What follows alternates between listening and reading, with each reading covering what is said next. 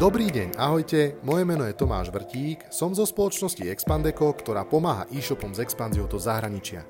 Vítam vás pri zázname jedného zo živých rozhovorov, ktoré robíme so zaujímavými osobnosťami, väčšinou z prostredia online podnikania a marketingu. Keďže sa jedná o záznam zo živého vysielania, prosím, ospravedlňte miestami trošku nižšiu kvalitu zvuku. Verím, že ju nahradíme pozitívnou energiou a množstvom inšpirácie, ktorú ja osobne z rozhovorov s našimi hostiami mám.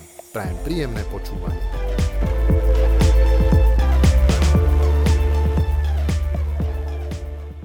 Vážení poslucháči, dovolte mi ešte pred začiatkom rozhovoru poďakovať jednému z partnerov podcastu, ktorým je platobná brána Besteron. Besteron prináša moderné platobné riešenia pre bestarostné podnikanie. Podporuje desiatky platobných metód vrátane Apple Pay a Google Pay. Viac zistíte na ich webe www.besteron.sk po letnej prestávke znova s naším eh, formátom živých vysielaní Expandeco Live. Dnes s veľmi aktuálnym hostom, o ktorom sa popísalo eh, veľa. Je ním nikto iný ako Tomáš Havriluk, eh, ktorého všetci poznáme z dlhoročného pôsobenia v Alze. Takže Tomáš, vítaj pekne. Ahoj, ahoj, ahoj. No a poďme už postupne na to a ja začnem rovno s takou ako tou témou, uh, ktorá je teraz taká tá veľmi horúca a nechám Tomáša aspoň, že taký krátky statement, už sa tak škrábe po čele, uh, dať k tomu. Uh, tak okomentuj možno to, čo sa udialo poslednú dobu a čo vlastne k tomu môžeš povedať a, a ako to vnímaš.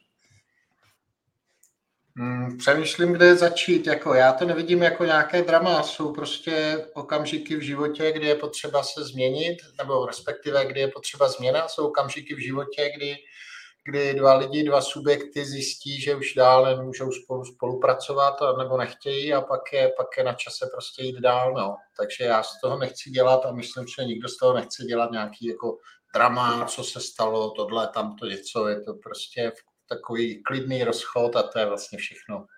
Super, ale určite chápeš to, že naozaj je to pre celú komunitu veľmi zaujímavé. Ja by som to povedal, možno taká udalosť, pretože naozaj uh, bol si dlhé roky tvárou, naozaj takým lídrom, uh, minimálne na, na vonok uh, z verejnosti to tak bolo cítiť.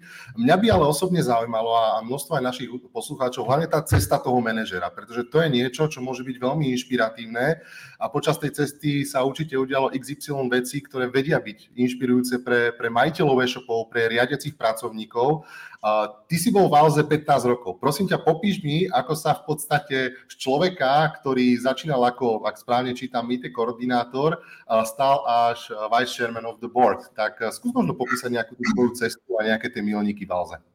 Rozumím, rozumím. No, První milník byl, když jsem začal na té pozici IT koordinátora a začal jsem vůbec zjišťovat, o čem je svět e-commerce, o čem je ta firma, o čem je to fungovat v takovéhle firmě. Další milník, no a začal jsem pracovat sám na sobě, protože z, z vysoké školy jsem byl takový nakopnutý, zvyklý řešit problémy, číst texty. Já si myslím, že spousta lidí vnímá, jako že vejška ho měla naučit nějaký věci, ale jako dvě nejklíčovější věci, které mě ČVUT naučilo, je učit se a číst a řešit problémy a tohle aplikovat potom kdekoliv, kde to potřebuji dál. To, že jsem k tomu dostal nějaký toolbelt nástrojů, teorie, postupu best practices, tak to je bonus k tomuhle. To je důležitá věc. A pak si myslím, že to je o chápání situace a růstu, kázni a, a dřině. To znamená, četl jsem, co se dalo, začal se ze mě stávat vlastně jako manažer. Nejdřív projektový, co budeme dělat, kdo to dělá, lidi jsem ne, nefínal, i když vlastně od začátku jsem řídil jako malinký trojčlený tým, že to byla jedna věc. A dal jsem si takovou tu školku a základní školu manažera, všechny takové ty základní školení jako řízení, komunikace, motivace, dávání zpětné vazby. Já si myslím, že tohle je takový základ, kterým by si měl projít každý manažer. Takže to je jedna část. Další wow okamžik pro mě byl, když mi Aleš ukázal pnl firmy a mě to začalo jako docházet. Aha, my děláme tohle, aha, tohle, protože, protože čísla, výnosy, náklady, zisky a tak dále. A začal jsem vlastně chápat, jaký věci musím na IT vytvářet, aby to mělo impact na ať už výnosovou nebo nákladovou stránku firmy, protože čísla nejsou od toho, aby se predikovaly, ale od toho, aby jako někdo udělal nějaké věci, které ty čísla vyrobí. Tak, s tím souvisí další takový ten wow okamžik, musím nabírat lidi a ta první naivní představa, vypíšu si výběrko na programátora, brutální test, všechno a z těch pěti nejlepších kandidátů, který tím projdou si na osobním pohovoru, vyberu toho nejlepšího a to se vůbec nestalo. Že jo? Takže vlastně popasování se s takovou tou schopností náboru lidí a tehdy ještě vlastně člověk to dělal celé sám od píky, neměl servis HRisty, takže musel si vypsat pozici, sepsat inzerát, někam to nahodit, zpracovat si životopisy, odpovědět těm lidem, domluvit si ty pohovory a pak někoho třeba, třeba možná i nabral. Uh, pak jsem šel dál, to znamená, vedle uh, interního vývoje našeho ERPčka a prvního projektu Payboxu jsem přebral i vývoj našeho webu, což byl tehdy celý jeden programátor, který prgal engine, na kterém běželo jako, nevím, miliarda obratů, takže, takže úplně v pohodě. Uh, pak jsem přebral i adminy a začal jsem vlastně prvním člověkem Patient Zero Jirka Šibek zakládat oddělení online marketingu v Alze. Jirka nastoupil tehdy na pozici SEO specialisty, ale nikdy SEO nedělal, protože přesně v okamžik, kdy naskočil, tak se objevily PPCčka a my jsme si tak začali hrát s tím nástrojem, že když se někam nahodí nějaký koruny halíře, tak to generuje nějaký trafik a že to je jako dobrý a proč toho nevyužívat vlastně víc.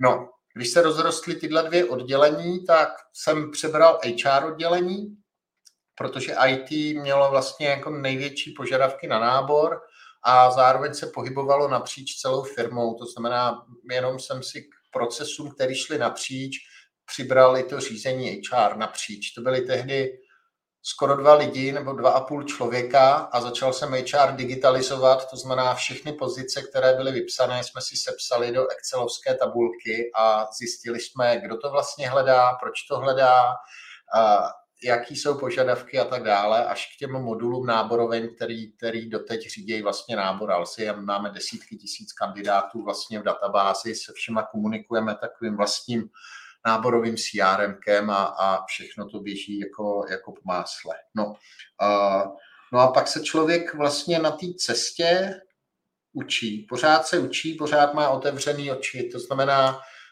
v roce 2013, když jsem naskočil do boardu, to pro mě znamenalo za prvé pochopit všechna ta další oddělení Alzy, o čem je marketing, o čem je logistika, o čem je bilance reklamací, o čem jsou dopravy, o čem, o čem prostě je call centrum, stavění call centra, co tam je za lidi, jak to funguje.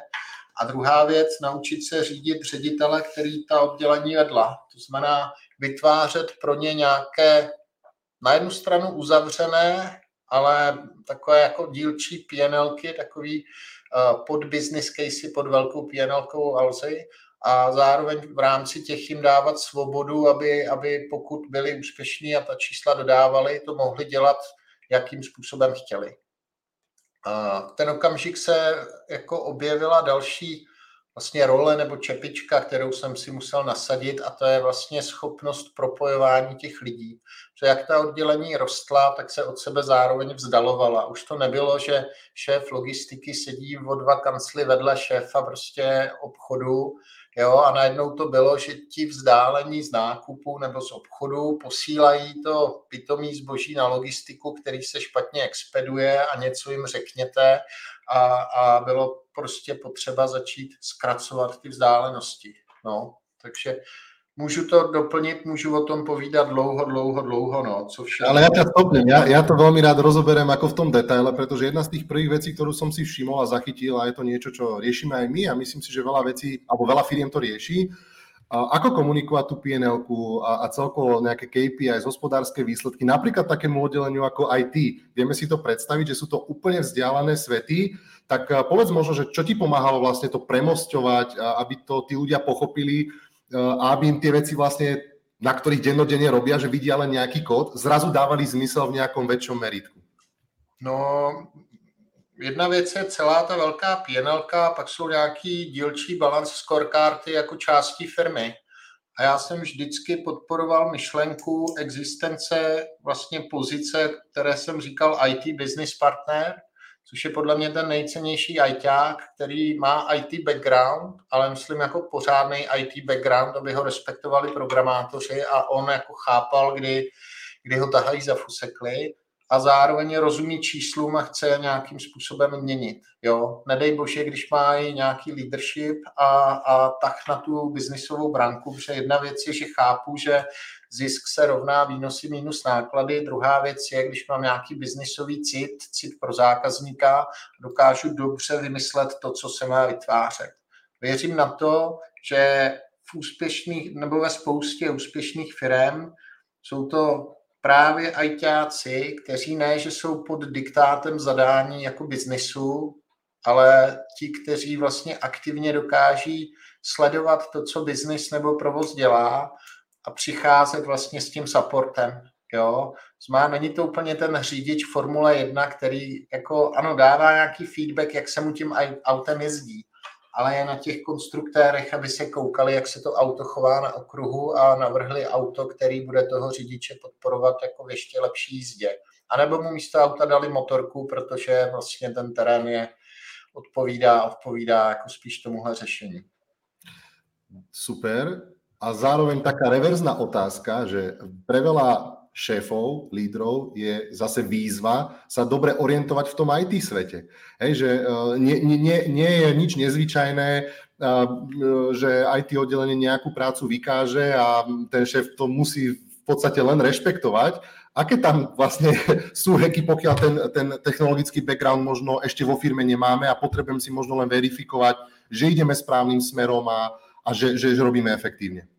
Já myslím, že ty šéfové se nesmějí bát si na to IT sáhnout. Když do Alzy naskakoval Petr Bena, tak IT nerozuměl, šel z offlineové firmy a já jsem ho začal provádět tím světem, jak to funguje, jak, jak prostě se z usera stát power userem, eh, jakou strukturu má databáze, že jsou tam tabulky, že jsou tam vazby, že tam je nějaký SQL, že je tam nějaká základní dekompozice vztahů, že když přemýšlím o tom, co chci vlastně naprogramovat, tak bych zatím měl vidět ty tabulky a když těch tabulek bude pár a ty vazby nebudou složitý, tak to bude naprogramovat rychle. Když těch tabulek bude hodně a ty vazby budou takový ty různý cyklický, podivný, tak to bude prostě složitější a to si myslím, že je jako první věc. Ty biznesáci nemůžou čekat, že jako ajťáci za nima přijdou a budou jim to jako, jako spát do hlavy. Tohle musí, musí a to platí nejenom o IT. Já si myslím, že každý manažer, pokud chce něco řídit, tak tomu musí rozumět a musí věnovat čas tomu pochopení. Nevěřím na takový to, já se pohybuju jenom strategicky nahoře, už vůbec nevěřím na takový ty jako rozehrávače, já něco vymyslím, začnu to a on to někdo dodělá. Nejcennější lidi jsou ty, kteří umějí dotahovat a realizovat věci do posledního detailu, tak, aby fungovaly. A nejcennější manažeři jsou ty, kteří samozřejmě chápou, že se mají pohybovat v makru, protože nemůžou mít čas na to mikromanežovat všechno, ale v okamžiku, kdy vidí, že od někud vychází jako dým, nebo zápach, nebo cokoliv jako špatného, tak se dokážou ponořit tam dolů. A to je jedno, jestli otázkou proč, nebo nějakým drilldownem číslem, jakkoliv prostě najít to jádro toho problému, pochopit tu situaci přijmout nějaké opatření, udělat rozhodnutí a pak se zase vynořit nahoru a vrátit zpátky tu svobodu tomu místu, který takhle opravili. Jo? A pak se člověk tak jako střídavě zanořuje, vynořuje, chápe, nechápe a tak. No. Uh, vieš možno aj popísať ten rozdiel, ako hlboko možno m, treba ísť v nejakých m, rozmeroch tej menšej firmy a ako keď už máš možno vybudovaný ten, ten svoj tým, svojich, ja neviem, uh, CPO, CTO a tak ďalej, že, že ako vlastne veľmi ty odporúčaš ísť do hĺbky toho, pro, toho problému, lebo vždy je to asi aj o nejakej dôvere, Uh, ako, ako hluboko sa ty ponáraš do, do, do jednotlivých problémů? Rozumím otázce. Podle mě není odpověď, jako jak musím mít tak hluboko kam až mě jako ten problém zavede a limitovaný jsem svým časem. Protože všichni šéfové na světě mají společných těch 24 hodin, v rámci kterých musí mít maximální impact na to, co se děje v jejich firmě nebo na jejich oddělení. A je na nich, aby si to seskládali tak, že jsou část toho času v makru, protože je to potřeba, a část toho času v tom detailu. A pokud nevyřešili ten problém, tak prostě nemůžou z toho detailu jít pryč, protože vlastně odvrtají jenom polovinu toho skaženého zubu, jo, nebo to je jedno, tak postaví jenom polovinu toho nového zubu a pak to jako přeplombujou a začnou používat a to nebude prostě držet, nebude to dobrý. Takže jako vrtám tak dlouho, dokavať jako to není zdravý. Tečka. A pokud je toho moc, tak to znamená, že mám mnohem větší problém, že ta organizace možná je něčím napadená, že potřebuji udělat nějakou úplně jako plošnou změnu, fundamentální změnu, změnit strategii, začít pracovat na kultuře, prostě zač, začít jako využívat takové ty plošné nástroje, nejenom jako cílenou vrtačku někam dolů ani nevieš, ale trošku mi nabíjaš na ďalšie a ďalšie otázky, ale to je dobré, aspoň ten rozhovor bude mať stále flow. No s tým súvisí samozrejme aj prioritizácia, pretože ako tie problémy sa v tom um, živote manažéra a majiteľa objavujú vlastne vždy, tak uh, aký prístup vlastne ty máš k tomu, že čo je pre teba priorita, čo menšia, čomu sa možno hneď venovať, uh, čo si počká, ako to vyhodnocuješ? Já si ani nemyslím, že to je tolik o tom, mm, co je priorita, ale ty priority jako udržet. Takhle. Jasně, že je správný. Pokud má někdo opravdu dobrou intuici, tak ty priority může sázet jako z hlavy. A je to super, protože to bude dělat rychle a dobře. Je na každém, jak si stanoví ten čtverec rychlosti a kvality rozhodování. O každé věci můžu bádat pět minut nebo 50 hodin. To není jako problém ale zase mě bude svazovat těch 24 hodin, že to prostě nestihnu. Zároveň tohle je jenom první půlka problému a skoro bych řekl, že taková lehce jako menší, nebo řekněme třeba půlka. Druhá půlka těch priorit je schopnost je udržet. To znamená opravdu vytvořit prostor pro ty tři, čtyři, sedm nejdůležitějších věcí a zbytek odklidit z cesty. Jo? Schopnost říct ne, schopnost zastavit nějaký projekt, schopnost opravdu se fokusovat na to, co je důležitý. Je to krásně vidět v okamžiku, kdy máme řídit vlastní kalendáře a ty kalendáře jsou plný a vlastně nejdou jako uvolnit. A kdokoliv tak nějak dokáže na 14 dní uvolnit kalendář, aby odjel na dovolenou, ale nedokáže uvolnit kalendář, aby 14 dní seděl zavřený, četl knížky a zpracovával strategii firmy. A přitom je to tak důležitá činnost. Takže tady je to zase u osobních priorit umět vlastně říct ne na nějaký schůzky, i přes takový to, ale oni s tebou potřebují mluvit, oni říkali, že to hoří a tak dále a věnovat se tomu svýmu, jo. A mě v tomhle vždycky pomohlo tak jako nakopnout, že jsem si říkal, jo, až za měsíc nebo za půl roku se mnou bude někdo dělat jako rozhovor a bude se ptát, no a jaká je aktuální jako strategie Alzy? A já tak řeknu, já žádnou nemám, protože jsem řešil operativní věci, tak jsem si říkal, do takové situace se nechci jako dostat. Tak, tak radši tu strategii udělám a řeknu, že operativu jsem neměl čas řešit. Úplně stejně spousta lidí mi říkalo, já jenom dořeším tu operativu a pak se vrátím pro tu strategii jako dotáhnout a už nikdy se jako nevrátili. Té operativy je nekonečno a nikdy ji nedořešíte. Takže je potřeba umět jíst prázdný sklenice toho času dostat pryč, nadspat tam ty důležitý strategický kameny a pak to teprve zalejvat těma menšíma, těma operativníma věcma. Jinak to prostě nejde a, a je to tak. Proto někdy si myslím, že úspěšní lidi působí jako arrogantní nebo zrychlený nebo cokoliv. Prostě dávno pochopili, že nemají čas a nemůžou si povídat s každým o jeho problémech, ale prostě musí řešit ty svoje věci. Ale asi, asi je potom dobré to správně komunikovat i dovnitř týmu. No jasně, jasně, určitě. Je rozdíl, když řeknu nesejdu se, anebo nezlob se, ale mám tady tyhle a tyhle důležitější věci a určitě chápeš, že jsou důležitější. Tak to je komunikace je důležitá vždycky. OK. A prosím ťa, tých projektov aj ty, alebo celkovo Alza, samozrejme to sú že tisíce a tisíce, a možno ešte aj viac za tú históriu firmy, ktoré ste riešili. A ako, ako sa vlastne vytvára nejaký taký interný projekt takejto firme? Ako k nemu pristupujete? Kedy možno vyhodnocujete, že ako si to aj ty nazna, naznačil, že niekedy treba dať ruky preč od toho a, a stopnúť to a radšej sa v tom neponárať a ísť ďalej a, a prekopať to. Skús možno popísať uh, proces nejakej tvorby projektov a, a potom toho riadenia samotného, nejakého konkrétneho projektu. Rozumím. Já si nemyslím, že aplikujeme nějaký šílený jako framework projektový, takže na co věřím je, že pokud nějaký projekt se má nastartovat, tak někdo si musí sednout na to myšlenkou a sepsat jednu, dvě, tři stránky podle toho, jak je ten projekt prostě jako velký. Takový jako vykopávací papír, vykopávací zadávací list. To je jedna věc. Je, a je to je to práce, na kterou potřebuje jednotlivec čas, fokus, prostor pro, přemý, pro přemýšlení, ale on může vlastně vymyslet v úvozovkách 70% toho projektu. Jo. Pak jsme vždycky dělali to, že někdo ten projekt čte a snaží se ho vlastně jako rozkopat, proč to nebude fungovat. Ale ne v tom negativním, pejorativním jako pojetí, ale v, nějak, v rámci nějaký konstruktivní kritiky, aby, aby vlastně byla jistota, že když to vydrží tu oponenturu teď na papíře, tak je větší šance, že to pak vydrží tu realizaci. Jo?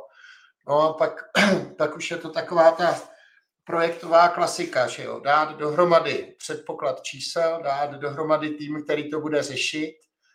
Myslím si, že je důležitý, aby eh, lidi byli jako na mým projektech. Jo? Já buď můžu vzít jako pět lidí a dát je na pět projektů pětinou času a oni jsou tam tak jako tence namazaný, nebo těch lidí můžu vzít víc a na ten projekt je, projekt je prostě jako dedikovat skoro celý.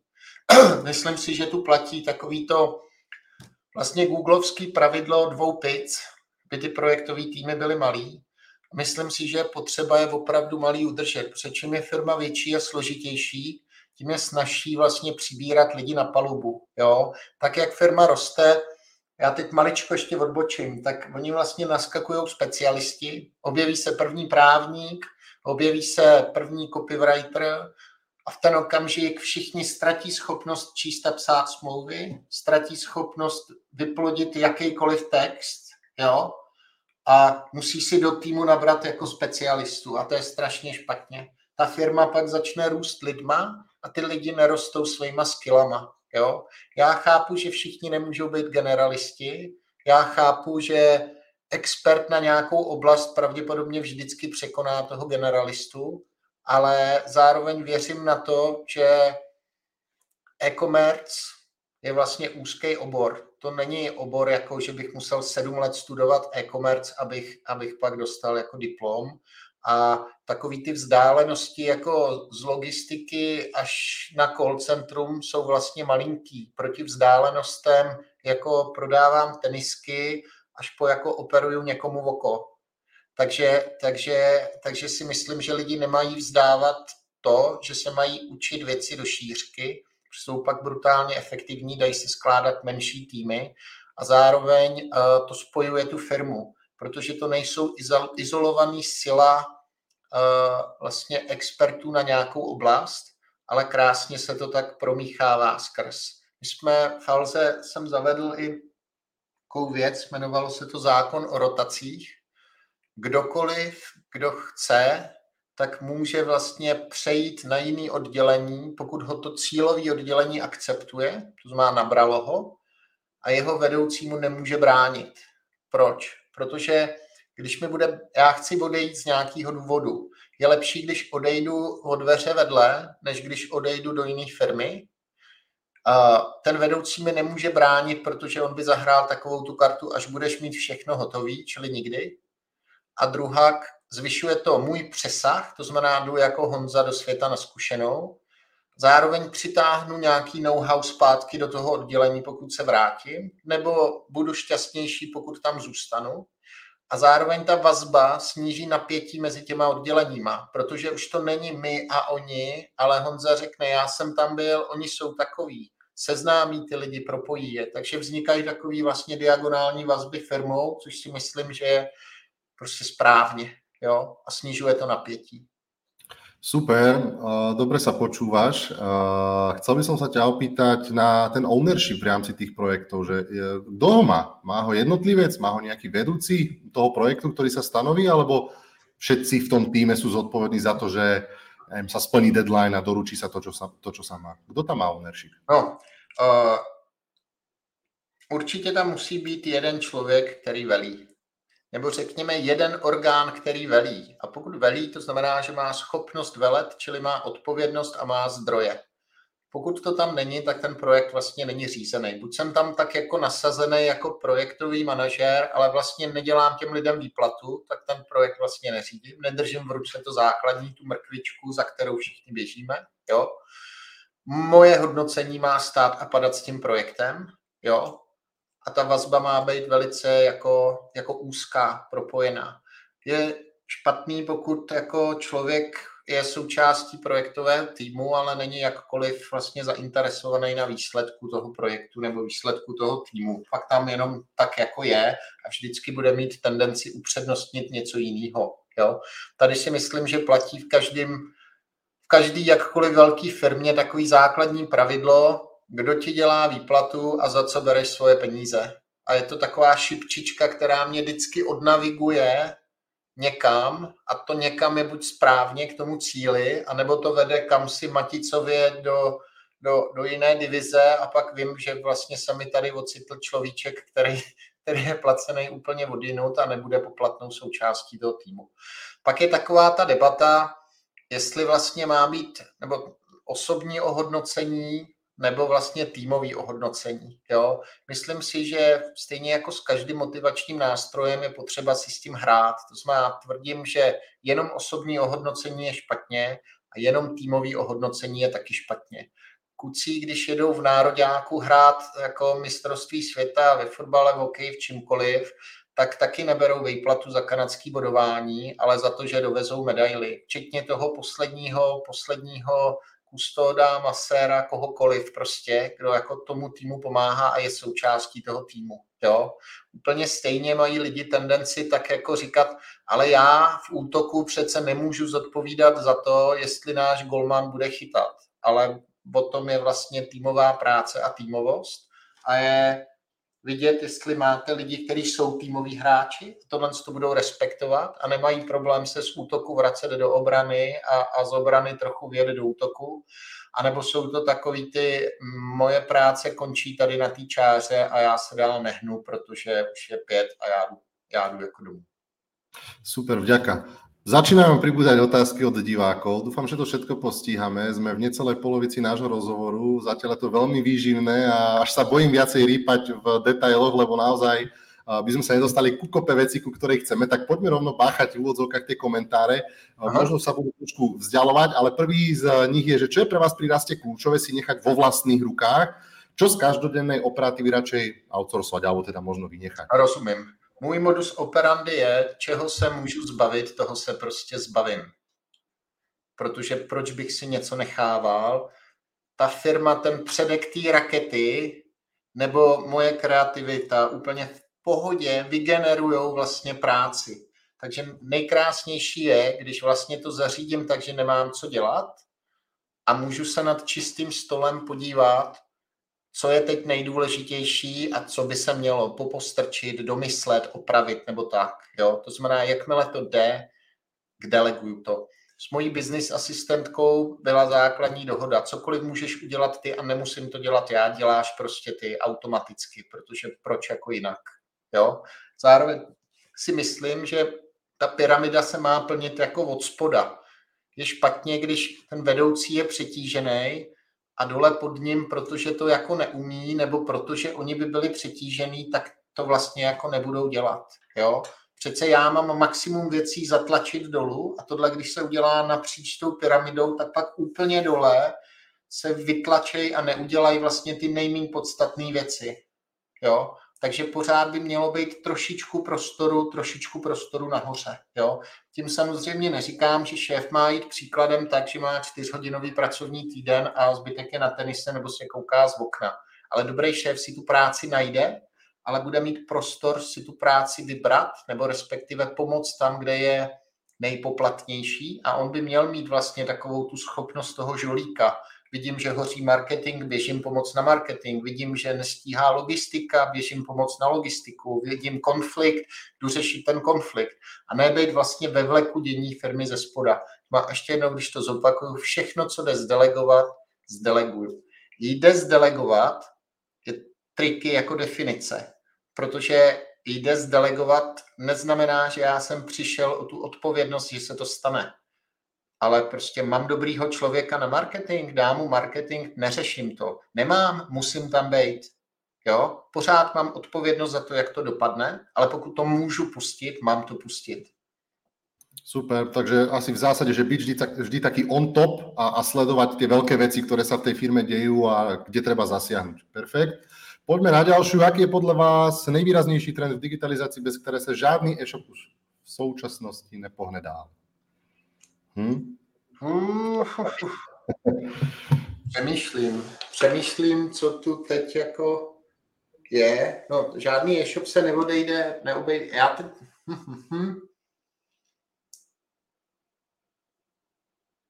Alebo môžeme to kľudne závaliť na nejaký trend, na nejaký trend v e-commerce, ktorý, ktorý, ktorý ty vnímáš. Rozumím. Já úplně nevěřím na takový ty buzzwordy, co jdou vždycky kolem, jo? takže šli kolem big data, šel kolem cloud, teď jde kolem AI a vždycky něco jde kolem a my to musíme začít přece dělat, protože to jde kolem. Takže tady jsem jako v klidu a myslím si, že pokud můj e-shop funguje, tak jsem v pohodě a nemusím panikařit, že něco jako nemám. Zároveň je správný sledovat ty trendy, dívat se na to, jak ta věc funguje, sáhnout si na ní, vyzkoušet ji a začít přemýšlet, jestli jsem schopný ji zakomponovat do DNA mojí firmy. Jestli mám use case, jestli mám dostatečný využití, impact a tak dále. A to může být u všech těchto z těch věcí nebo technologií. To může být cloud, to může být business analytika, to může být prostě, nevím, eh, řízení, řízení online kampaní umělou inteligencí, může to být cokoliv, ale musím tomu jako rozumět. Jo? Takže neobejdu se jenom bez toho, co způsobí, že ten e-shop nefunguje. Jinak je prostě na mě, jak to nakombinuju a jakou budu mít filozofii toho, toho e-shopu. Jo? Jak moc můj e-shop a moje produkty stojí na marketingu, jak moc stojí na uh, suprovém vyhledávání, bez kterého se neobejdu. Jo? Obsluhuju hodně položek, potřebuju mít dobrý search, dobrý strom, dobrou strukturu. Jo? Jsou to spíš takový ty trendy věci, jako máme trička s potiskem, kupte si je a za tři měsíce už budeme mít jiný trička s potiskem, tak ten search engine není třeba tak klíčový. Super. Za mňa je to tiež o tom zostať vždy ako nad tým celým, mysleť v súčinnosti s tou stratégiou, ktorú mám a zároveň byť taký pragmatický, že, že presne, že nenadchýňať sa na tie všetky veci okolo, ktoré okolo nás prejdú, ale naozaj s takým zdravým sedliackým biznisovým rozumom na to pozrieť, čo mi môže teraz pomôcť a čo mi zbytočné starosti spraví a zbytočne ma defokusuje. To je taká, taká novinárska možno trošku otázka, Michal Kubiček, taká, taká do lifestyleového časopisu, že čo by si spravil vlastne, keby si teraz nastúpil do Alží, možno, že inak.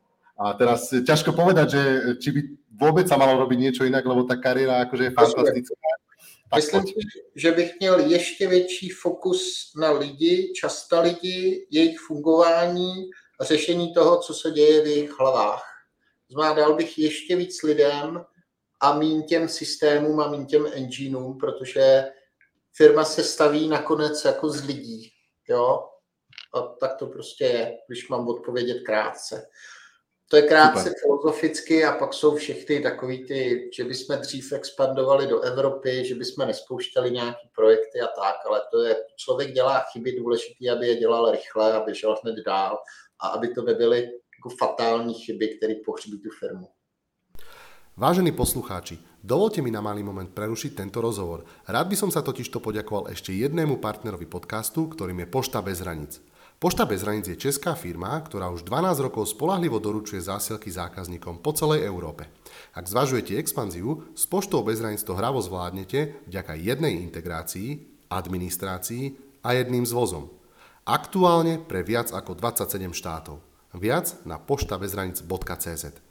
No keď si už teda načetol tú expanziu, tak ma možno, že zaujíma presne to, že ako pristupuje Alza k nejakému výberu trhov, či je to len vyslovene nejaká taká logistická blízkosť tých trhov, alebo ste aj takí strelci, že, že kľudne preskočíte tri krajiny geograficky a, a vyskúšate niečo, čo vám dáva zmysel z hľadiska nejakých dát. Tak skús možno popísať ten... Rozumím, rozumím.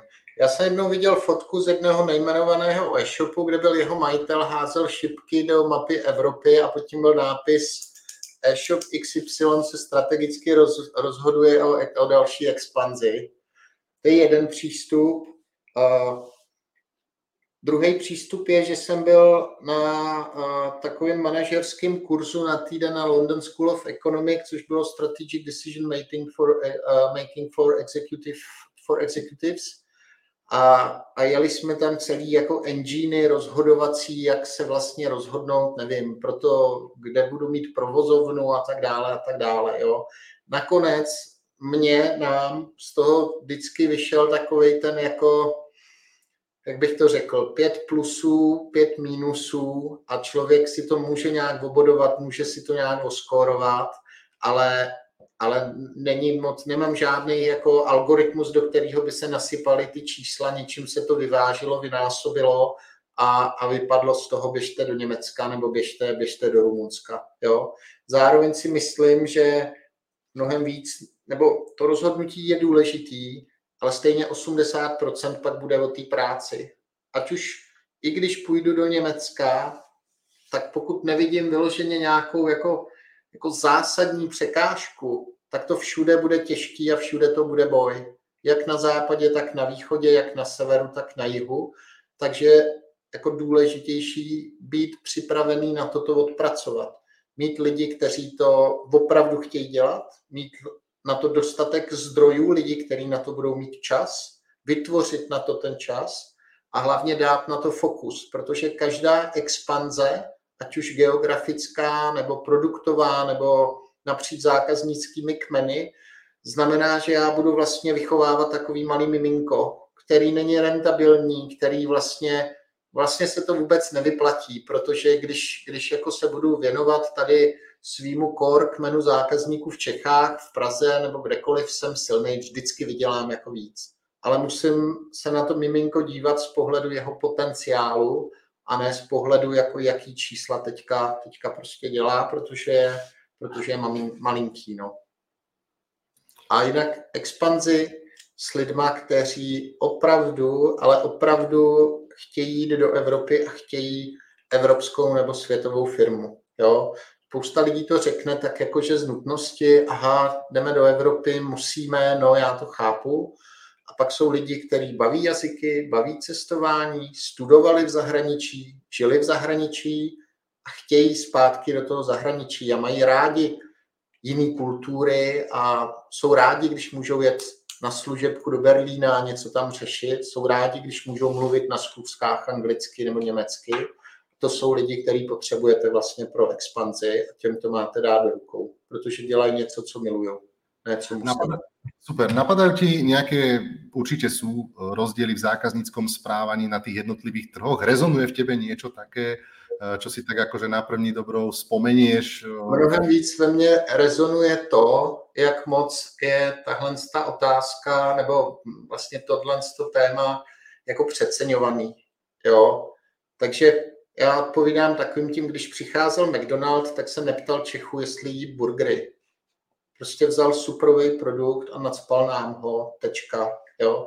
A zatím jsem nenašel zásadní, aspoň v oblasti pro nás relevantní, nějaký jako zásadní jako věci, které by naznačovaly, že Maďaři mají čtyři nohy a Němci tři hlavy a, a Britové jsou jako růžoví. Jo. Nakonec to byly všechno lidi, cena, výběr a tak dále a, a hotovo, hotovo 20. Takže všechny tyhle ty urban Legends na téma Čech nikdy a, a Němec vždycky jsem vlastně hodil jako za hlavu. Nakonec si myslím, že je lepší se věnovat jako kvalitě toho produktu, než jako národním zvyklostem. Pokud samozřejmě takhle budou obory, kde ty národní zvyklosti můžou být, ale nenašel jsem je v problematice prodeje a nákupu mobilních telefonů. Jo. Ale nejaký prístup v rámci lokalizácie biznisu, asi, asi ste si už osvedčili možno nejaký, nejaký workflow, no jo, že že musím být správně lokalizovaný, to je jasný, ale to není vlastnost toho národa, to je prostě uživatelská záležitost. Nikoho by nevy, nenapadlo si v Čechách vypnout nějaký způsob dopravy nebo platby, protože by uživatelům chyběl, tak ze stejného důvodu je dobrý, když ho má vlastně v té dané zemi zapnutý a má správně překlady. Ale to je ve všech zemích a je to lokalizace. Ano, může být země, která je jako bilinguální, nevím, Malta, takže nemusím překládat svůj e-shop do malčtiny a stačí, stačí jako, jako uh, anglický. Jo, hotovo. OK. Uh, Alza pôvodne takého čisto elektronického e-shopu alebo e-shopu s elektronikou naozaj rozširovalo svoje portfólio a dá sa povedať aj svoj nejaký biznis model. Z môjho pohľadu strašne veľa pekných nových vertikál tam vzniká, otvárate sa viacej trhu, Alza boxy, reverzná logistika, naozaj je toho veľa tých projektov, isto chystáte aj ďalšie nejaké nové veci. Povedz možno, že kedy nastal ten zlom toho a prečo si myslíš, že to je správne rozhodnutie ísť takto do šírky a čo si z toho majú zobrať uh, tí, tí, tí malí alebo povedzme, že strední e-shopári. Je to taký trend a keď to tak zaobalím, uh, pozerať sa na seba ako na e-shopár, že aj keď teraz predávam nejaký produktové alebo nejaké produktové portfólio, tak mám ho rozšíriť, keď to robia aj tí najväčší? Uf, no. Zase jo, já si Pojďme to nějak rozdělit. Pokud se bavíme o katalogu, nemyslím si, že ho zvládnu rozšířit bez lidí, který té dané kategorii rozumí. Takže v okamžiku, kdy jde kolem člověk, který tomu rozumí, je to příležitost to na tomhle člověku postavit a ten katalog rozšířit. Stejně tak, pokud já to jako chci dělat, ale toho člověka nemám, tak to pravděpodobně nebude fungovat, protože to bude dělat někdo jako vedlejšák nebo někdo vytvoří b produkt. Jo? Myslím si, že je dobrý, když se jednotlivé kategorie nabalují na sebe. Oni mají často překryvy, takže spustím sport, tak spustím kopací míče, pak k ním dám kopačky, pak k ním dám trenírky, ale nepotřebuju lyže, nepotřebuju hned čepice, nepotřebuju teplákovky, jo. Takže být tady zase opatrný, aby se to nerozjelo stylem, že mám úplně všechno a nic vlastně nedělám pořádně, jo. Tady si myslím, že je dobrý přemýšlet nejenom o tom, kde to zboží sorsuju, ale o tom, jaké jsou obchodní nebo retailové zvyklosti vnímání jako zákazníka. Jo? Existují sportovní obchody, které mají jenom accessories a nemají oblečení. Třeba jo, a pak můžu něco takového vytvořit. Ale můžu prodávat, já nevím, prostě ledničky a nemít pračky, je to hodně to souvisí, často se to kupuje společně, jo, takže tohle to třeba nebude jako fungovat. Teď jsem tak možná a mě ne, nenapadají mě ty nejlepší příklady, ale snad je jasný ten point. No. Nie, to je jasné. Ja prepáč, ja ti do toho vstúpim, že s tým celkom aj súvisí, že identita e-shopu, pretože uh, ja mám pocit, a neviem, že, že asi je to dobrý marketing Alzy, ale že nejako vám to, sme vám to uverili a nejak sme proste na to všetci nabehli a kupujeme tam všetko. Ja som zákazník Alzy. Uh, pravidelný, ale niektoré e-shopy, keď sa na ne pozrieš, samozrejme nie sú veľkostne Alzy, ale prídeš na nejakú doménu a tam to zrazu proste máš pocit, že si na nejakom blošáku. A ako sa podľa teba podarilo Alze byť autentický v tom, že zrazu nepredávaš len tú elektroniku a zrazu tam naozaj nájdeš všetko? Lebo podľa mňa to nie je jednoduchá záležitosť. Já si myslím, že to je právě o tom mít ty lidi, kteří tu kategorii dělají dobře. Jo, tak tak to, tak to prostě jako je. Protože co, co znamená, že jsem jako autentický? To znamená, že když si někdo u nás rozklikne vlastně kategorii jakoukoliv, tak najde to, co očekává. Něco podobného, co viděl v retailu, něco, co uspokojí jeho potřeby a pak vlastně je autentický. Pokud rozklikne kategorii, kde jsme jako u krámu, tak to fungovat nebude. Jo? A ono to není tak jako sluníčkový. Když se máme třeba, nevím, potapěcí potřeby, ale je tam absolutní nutný minimum. Takže tohle je kategorie, ve které nebudeme dlouho vítězit. Pokud s ní něco neuděláme, nebudeme dobrý v potapěckých potřebách a speciálky budou držet ten share. Jo? Takže, takže mm, ano, je spousta kategorií, kde se nám opravdu povedlo chytře zapracovat na tom produktu, tak aby byl dostatečně široký, ale zároveň si zákazník vybral a nás to provozně nezabilo. V ten okamžik to peče, funguje. A pak jsou i kategorie, kdy ani nám se jako nedaří, ta nabídka se nám nepovedla vlastně jako vytvořit a my a i Alza jako, jako vede nějaký struggle o to, aby, aby se v té kategorii jako uchytila.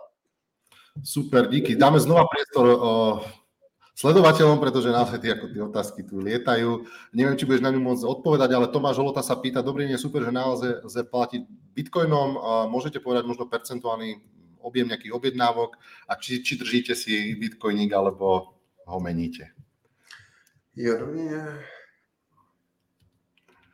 Jo, procenta objednávek, i, i kdybych si vzpomněl, tak bych to říkat neměl, takže nemůžu a směňuje se. Takže ten Bitcoin nedržíme a pak je to bezúdržbový, nemusíme řešit jako práci s, jako, s takhle volatilní měnou. Tak, tak, tak, tu volatilitu. Uh, vyvíjali ste si v Alze všetky systémy typu CMS, e-commerce platforma a tak ďalej interne, alebo ste aj zvažovali text z dostupných hotových riešení? Ja trošku o tom prístupe viem, ale povedz, povedz. No, ono je potřeba se podívat do historie, do doby, kdy vlastně všechny systémy Alzy vznikaly. Ten okamžik, spousta těch řešení ani neexisto, jednak neexistovala, druhak se často nedala propojovat, protože takový ty, jako všechny možnosti výměny APIček, XML a tak dále, jako jsou dneska, tak prostě nebyly. Z toho důvodu my jsme spoustu a spoustu těch věcí prostě psali interně a vzniknul velký jako monolit v podstatě našeho ERPčka. Dneska je situace samozřejmě jiná, to znamená, pokud bych začínal na zelený louce, tak mnohem víc můžu skládat dohromady různá specializovaná řešení. I tak si musím dát ale sakra majzla, abych to se skládal dobře, aby to spolu fungovalo, aby to bylo dobře prointegrovaný. A to samozřejmě znamená i změnu naší strategie, kdy už dávno jsme vyhlásili, že to není dlouhodobě udržitelné, aby jsme psali jeden monolit, že ho potřebujeme rozbít, tam, kde to jde, vhodně využívat prostě řešení externí, ať už je to knihovna, ať už je to celý engine, software, cokoliv prostě, který si jenom vlastně propojíme, propojíme s tím naším jádrem nebo se zbytkem, se zbytkem vlastně jako firmy nebo toho technologického steku. Super, teraz trošku taká akože na pozdvihnutie nálady. Michal Super píše, že by ťa chcel trošku odbočiť od defragmentace mozgu a chtěl by popřát Tomovi všechno dobré a poděkovat za mnoho skvělých nápadů, inspirace a neskutečné práce ještě z dřívějška. I člověk jako Tom potřebuje pochválit, tak teď bych rád, pokud je to možné. No je to možné, no tak vidíš. Takže... super, super. Uh, poďme ďalej. Uh, zaujímalo by ma uh, možno prístup k cenotvorbe, pretože Alza, Alza je známa tým, že z, historicky napríklad odišla z Heuréky, chcem to trošku prepojiť, vrátila sa naspäť. Zaujíma ma možno aj ten impact toho, čo sa stalo a, a prečo možno to rozhodnutie je teraz naspäť také, aké je. A zároveň to prepojiť trošku s tou cenotvorbou a to, kde sa Alza hýbe na trhu, pretože ja vás osobne nepovažujem za najlacnejších, ale robíte to veľmi dobre a veľmi šikovne a skús možno trošku podhaliť to know-how, ak sa bude dať. No, my jsme hodně zapracovali na cenovém engineu, což jsme vlastně jako publikovali na vlastně oficiální jako zkusce s dodavateli letos. To znamená, uh, myslím si, že cena na Alze se zásadním způsobem posunula směrem vlastně jako k tomu nejladnějšímu. Srovnali jsme všechny historické výkyvy, kde už z jakýhokoliv důvodu vlastně ta cena nebyla jako v pořádku a ta naše cenová strategie se hodně změnila. Se snažíme komunikovat vlastně a jak novým menšínem cenovek na webu, tak nějakými akcemi a tak dále. Znamená, myslím si, že už dávno neplatí takový to Alza je drahá, ale protože je nejlepší, tak tam jako nakoupím a postavili jsme velký, velký kus toho cenového pilíře. A proto jste se vrátili na Heureku? Jo, a teďka, uh, no, to je dlouhé historické téma. Když jsme odcházeli z Heuréky, tak tam bylo x důvodů, proč jsme to udělali. Včetně takových těch není úplně OK, aby když někdo vlastní, jak bych to řekl, aby v aukci proti mě přihazoval, vlastně, nebo proti někomu přihazoval strejda toho, kdo vlastně v té aukci něco prodává. Takže byla spousta důvodů, které nás vedly k tomu odchodu. Spousta těch důvodů pominula, takže, takže padlo rozhodnutí, že se, že se můžeme začít s Heurojkou bavit o tom návratu a my jsme se vrátili. Jo. Když si podíváte na to z druhé strany, my jsme nikdy neodešli ze zboží CZ, fungovali jsme na spoustě dalších srovnávačů, jo. takže to nebylo nic ve smyslu, jako srovnávače jsou špatné a Alza tam nebude, protože něco skrývá. Super, za mňa vysvetlené. A čo by si možno poradil tým eh, e-shopom, ktoré sú vyslovene komoditné a, a, a pýta sa aby ten ich feed bol na, na porovnávačoch cien ako Heureka zboží alebo kľudne niekde inde v zahraničí. Ako možno minimalizovať tú závislosť? Pretože ja sa stretávam s tým, že naozaj, že množstvo e-shopov, aj väčších e-shopov, um, až, až možno nezdravé vysoké percento uh, revenues prinašajú práve, práve z týchto zdrojov. Tak, tak jak to hacknúť? No, pak už to může být dobře. Myslím si, že pokud jsem mladý e-shop, tak srovnavač je místo, který mě rovnou hodí do první ligy. Protože prodávám něco, to je jedno, jenom jeden telefon, odkud si z garáže, ale pokud mám dobrou cenu, jsem ověřený a tak dále, ocitnu se v té první lize u velkých hráčů.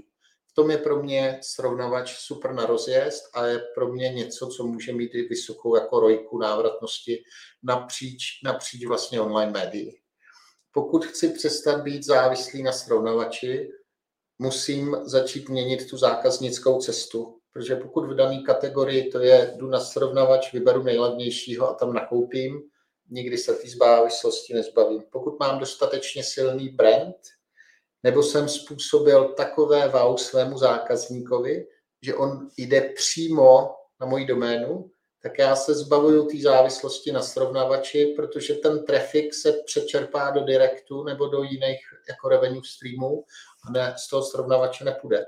Ale jinak, jinak s tím nic moc jako vymyslet nemůžu. Možná jedna ještě věc, a to je věnovat se tématu atribuce, abych opravdu věděl, odkud ty lidi chodí a hlavně, co byl opravdu ten kanál, který způsobil vlastně ten nákup. Jo? Já nevím, dlouho jsem eh, neprocházel vlastně jako, jako vyspělost jednotlivých e-shopů v tématu atribuce, ale ještě když jsem se tím zabíral, tak eh, ty základní e-shopy věří na first click model, který jim přímo dávají AdWords. To znamená, jakmile někdo projde tou kampaní, je jedno, že pak vlastně přišel ještě z nějakých dalších zdrojů, atribuje se to v AdWords té dané kampani, konec. Google Analytics používají nějaký last click, ještě tuším se zahova, zahazováním tailových direktů. To znamená, v ten okamžik já najednou vidím jedna čísla pro dané kampaně a pak můžu přejít ještě někam dál, kde si například napíšu vlastní atribuční model a řeknu si dobře, jak vypadá ta zákaznická cesta a pokud ta posloupnost je takhle, takhle, takhle, jakému tomu kanálu já bych měl atribuovat ten daný obrat.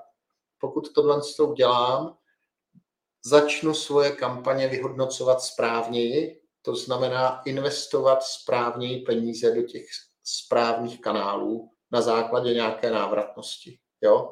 Samozřejmě, pokud jsem menší e-shop, nemůžu vlastně jako, jako si programovat vlastní atribuční model, ale měl bych pořád challengeovat tu otázku, jestli opravdu tenhle ten revenue stream je ten, který mi nese maximální vlastně poměr cena výkon. Super, myslím, že zodpovedané.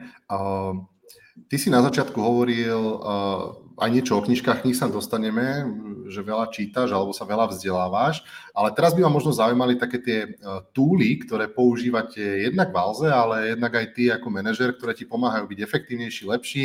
Máš nejaké také ESA v rukave, ktoré, ktoré možno, že by si rád ich takto aj verejne povedal, že, že čo ti pomáhajú naozaj k tej práci? Napadajú ti nejaké nástroje? No já nedám dopustit na Asanu jako nástroj projektového řízení, ale myslím si, že i firmního řízení.